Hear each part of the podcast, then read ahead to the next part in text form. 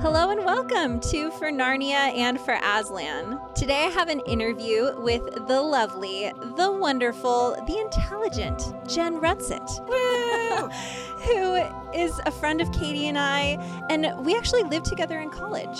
Jen, how's it going? It's good. Yeah, it's really rainy. I'm in Seattle, so that's kind of gloomy, but it's also very cozy. So I'm doing well. Aw. It's rainy here too. In fact, you might hear thunder while we're chatting. Awesome. cool. So, Jen, I was thinking about it, and I feel like we have a super fun crossover relationship between you and me and Katie because you and I lived together for two years in college, and then Katie joined us for our senior year, right? I lived with you guys the summer before senior year, so I had her beat by like three months. Oh, that's right. Yeah. And then you and I shared dance in college. Yes. Meanwhile, you and Katie shared a major. Yeah, English majors. Yeah, and Katie and I shared a major as well with theology. She was one of those cool people who double majored. So annoying. right? Why would you do that to yourself? Way too smart for the rest of us. Honestly. So, listeners, a really great thing happened this past weekend. It was the fact that Katie got married to the love of her life, Hey. Manoj. Yeah, that's fine, I guess. It was so fun. it was great. It was very fun. It was so fun and just joyful, like pure joy. Yeah, she was glowing. It was lovely. She was. Jen, paint a picture for us. Let's all just close our eyes and just imagine Katie the bride and Manoj the groom. Okay, so first the setting. Picture the most stereotypical Washington forest woods retreat center in Leavenworth, Washington. And then Gorgeous. two incredibly attractive human beings who are glowing with love, marrying each other out in the woods. So many bright colors. The flowers were beautiful. Mm. Katie's dress was navy blue, which I loved So, so nice. many great details and just their smiles are the memory I kind of took away. They were just so happy and it was lovely. They never stopped smiling. no, it was great. I'm sure their faces hurt afterwards. yeah, for real. At one point, the photographer was like, "So let's just take a serious photo," and Katie couldn't stop. yeah, no thanks. that doesn't sound fun. Why would you want a serious photo? and then the food was so good. I loved Indian that. food, of course. Yes, and I loved that it was all vegetarian. I really appreciated that. Mm. Yeah, that was awesome. Great dance floor too. Yes. Yeah, I'm still thinking about that paneer curry. That was delicious. So good. Mhm. Yeah. Well, anyway, dear listeners, now you can just take that image away with a bit of jealousy in your heart, but not too much, and know that it was a delight. it was. Jumping right in, I asked Jen to be on the podcast today because Jen is passionate about Susan Pevensey. And I love that for her because honestly, not very many people are. And that just kind of bums me out. So we're going to talk about that and why Susan matters. I have a lot of strong feelings about Susan. As you should. She's great. Uh, she is. So jumping right in, how do you feel Lewis wants us to perceive Susan? So, I really think it depends on the book you're reading. Lion, the Witch, and the Wardrobe and Prince Caspian, you probably get the best idea of her character, her traits, where she's very gentle and caring. She's really strong and athletic, and she's practical in a lot of ways. And her practicality, I think, is where Lewis really brings out both her strengths and her flaws. Like she's the one in Lion, the Witch, and the Wardrobe who says that they should bring the winter coats with them. Oh, totally. But that practicality also gets in the way in Prince Caspian, where she's being really stubborn and thinks she has the best route figured out and isn't willing to trust Lucy on faith that she has seen Aslan. So you see the best of the worst in her in that trait, and I think that's a really interesting part of her character. And she's also really mothering. I think that's a good thing, but I also think it's written in a pretty gendered way that I have complicated feelings about. totally. And I do get the sense sometimes reading them that I'm not sure C.S. Lewis values her as much as a character as he does the other siblings. Hmm. We really don't get as much of her as we do the siblings. There just doesn't feel as much investment in her character a lot of the time. If I'm being really cynical about it, sometimes it just feels like she's there because he needed two sisters, not because he necessarily like loves her character. Ouch. Yeah. But you know, you can read that different ways. I really feel like that in the last battle because the ending she gets is awful and I hate it.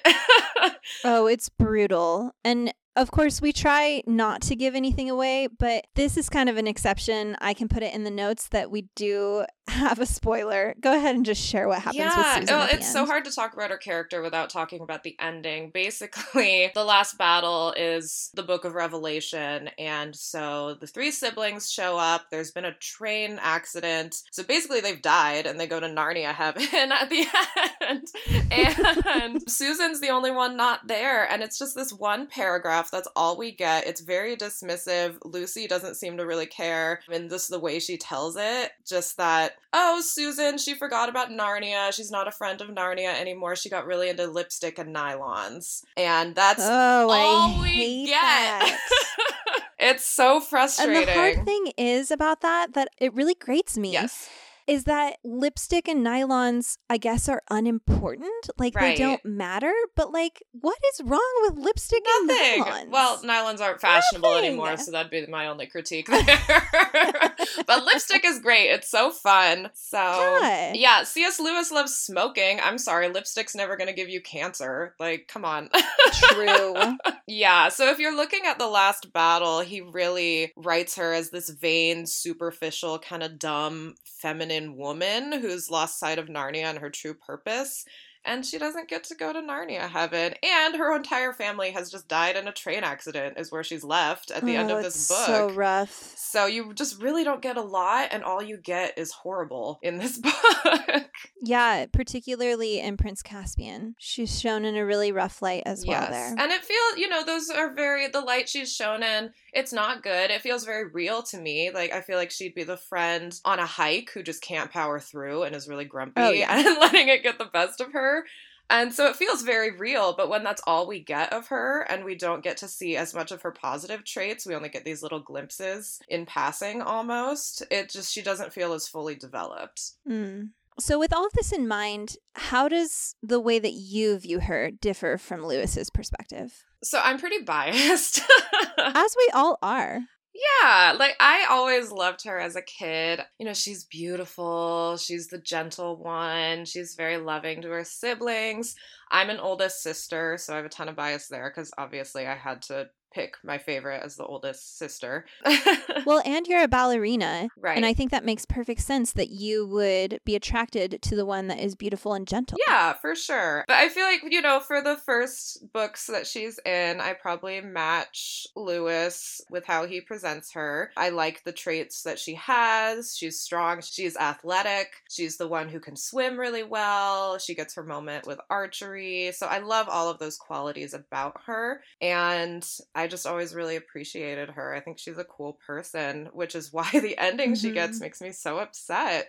And I just see so much more potential for her character than I think C.S. Lewis put into writing her. And I love, there's a lot of fan fiction. If you actually Google Susan deserved better, there's so much that comes up online No way. just with people who kind of wrote alternate endings for her. I think Neil Gaiman wrote one. oh my there's gosh. a lot of I love it. yeah, that. there's a lot of really cool stuff on Susan because people just felt really upset by this ending and felt like it was really undeserved. So Wow. I love picturing her with her lipstick and nylons, like off in a city working and having friends and investing in her life there after she gets kicked out of Narnia and doesn't get to go back and being really present in her life. I could also see her living in the country, raising a family, and just being the most put together soccer mom ever and just like Totally. being so good at that and loving her family really well. Well, and I feel like there's so many valid points to the idea that, like, she was told she would not come back to Mhm. Narnia. So go live your life. Go make something of yourself. Yeah, if we value being present in our world, then of course that makes sense she would do that.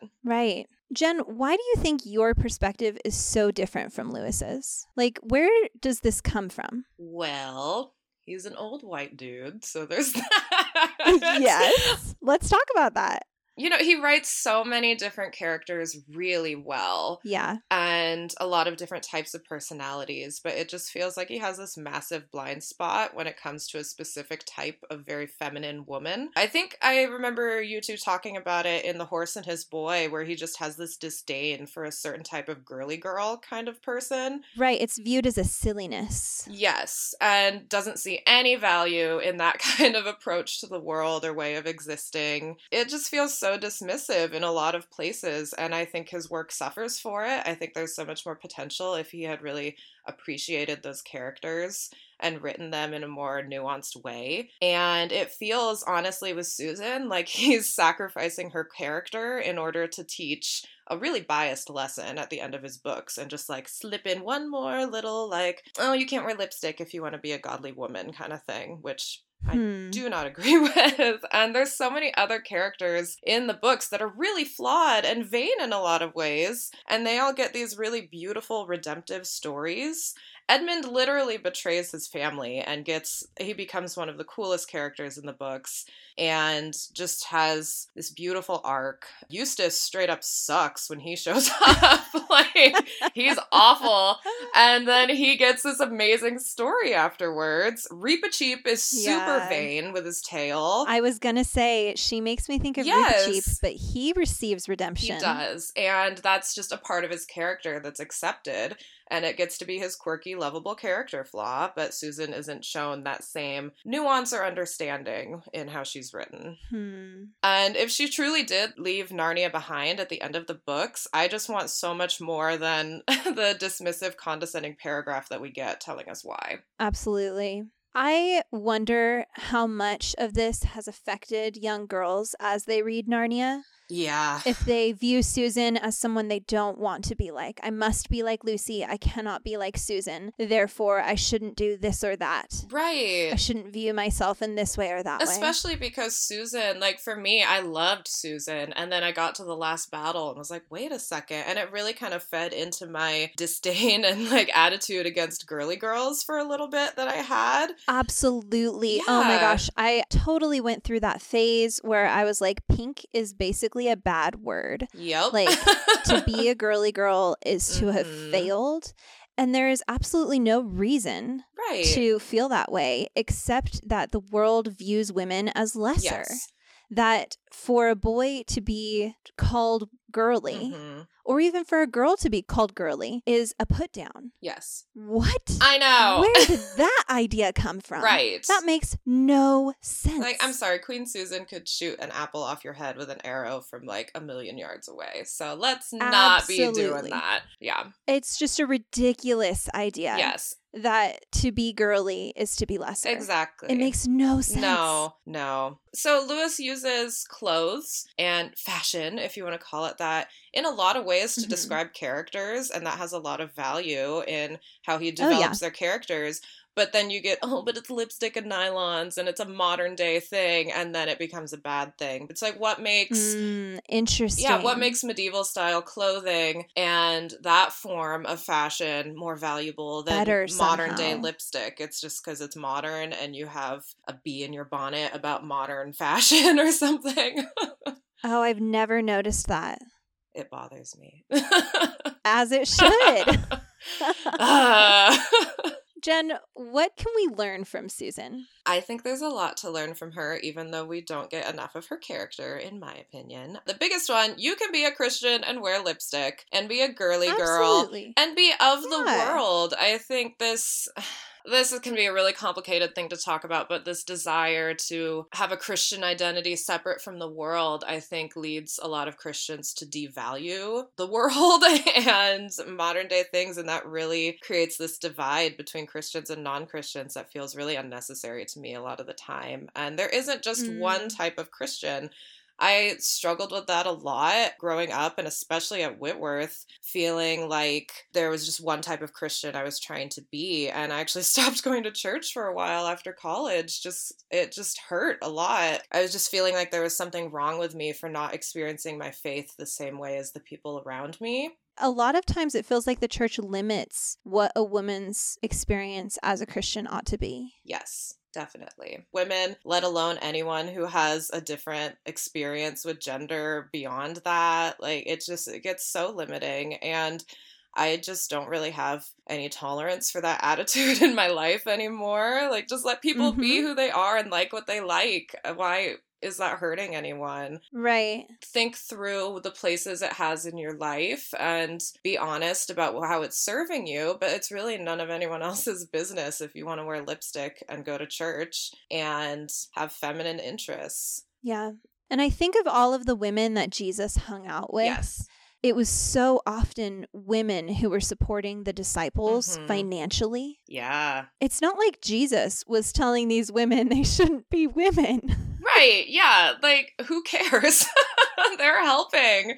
Just let them be there. Yeah. Ah, and uh, with Susan, I also love how grace and strength coexist in her character. Mm, I love that. Yeah, she's inc- she's so kind, um, but she's just a really strong person in a way that I think people are really quick to dismiss. But if you look at the moments we get with her, she apologizes to Lucy when she's wrong in a really difficult Totally. situation. She's really athletic and talented and smart. She accepts Aslan's decision when he tells them they can't come back, and she and Peter really take the role of the older siblings and comfort the younger ones to get them home. And I see that quiet strength in so many people that I care about. Um, I think about my mom all the time with this kind of stuff. She just has put up, she's dealt with so much and is just this incredibly strong person.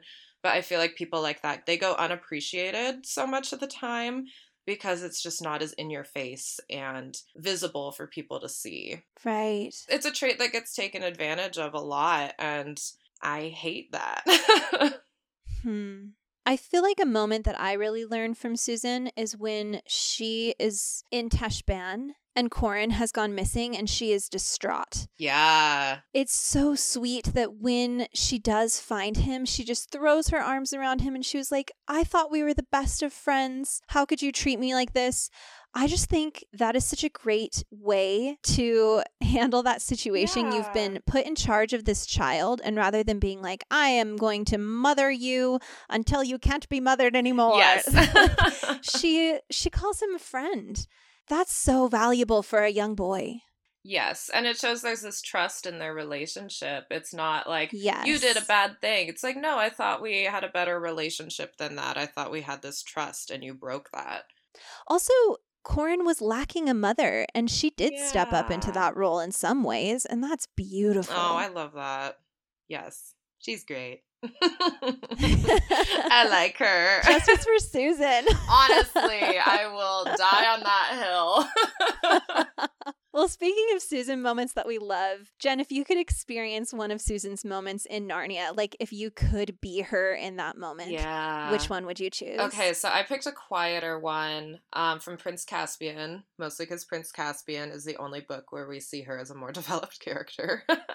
Oh, yeah. but it's this quieter moment where they've found the armory in the ruins of the castle, and she gets her bow, and the description of it is so beautiful. She plucks the bow, and that sound is what makes them all truly feel like they're back in Narnia. It's just this moment where they all just come into themselves and who they are. I just love thinking about that for Susan and having that be the moment where she's like, I am the queen that I was. And this is who I this Ah. is who I am. And it's so great. Cool. And I want to hear that sound.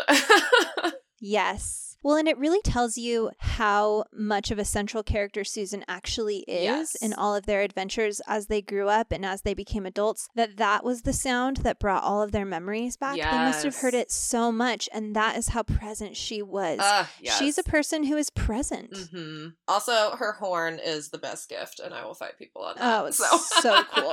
I think it's great.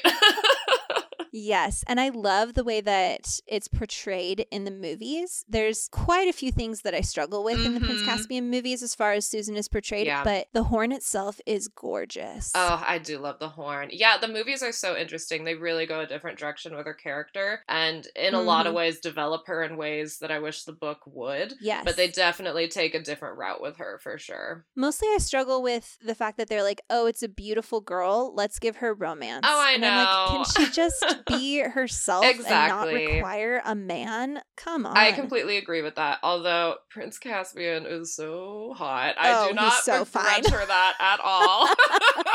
and I love I think their flirting in that movie is so cute. Oh, it's adorable. But yes, I also completely agree with that. I am holding both truths at the same time. you are allowed to do that. Thank you. oh man. I love it. Is there anything that you want to add, Jen? Wear lipstick in many different colors.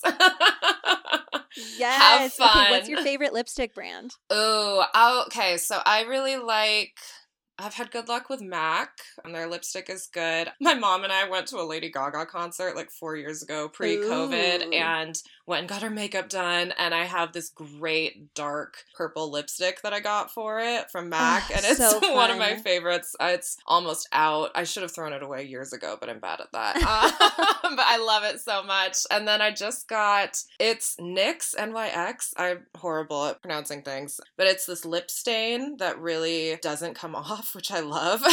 so I wear I wear it to I am work. all about lip stains Yes. because of that. You just put it on in the morning and don't even think about it. yeah, I love the rest it. of the day. It's awesome. It's perfect and it has a really nice matte finish, so I think it just looks really good. So, it's two of Mhm. my current favorites. Love it. My friends would be laughing so hard thinking about me recommending lipstick to people because that is not my main area of expertise. I mean, it is right now. Yeah. oh man. Awesome. Oh, Jen, thank you so much for joining me with this. Of course. I will rant about Susan anytime. Uh, as you should. She is a literal queen. yes.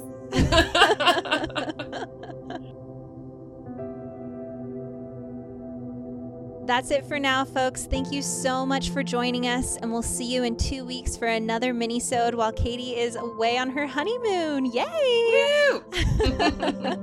Until then, for Narnia. and for Aslan.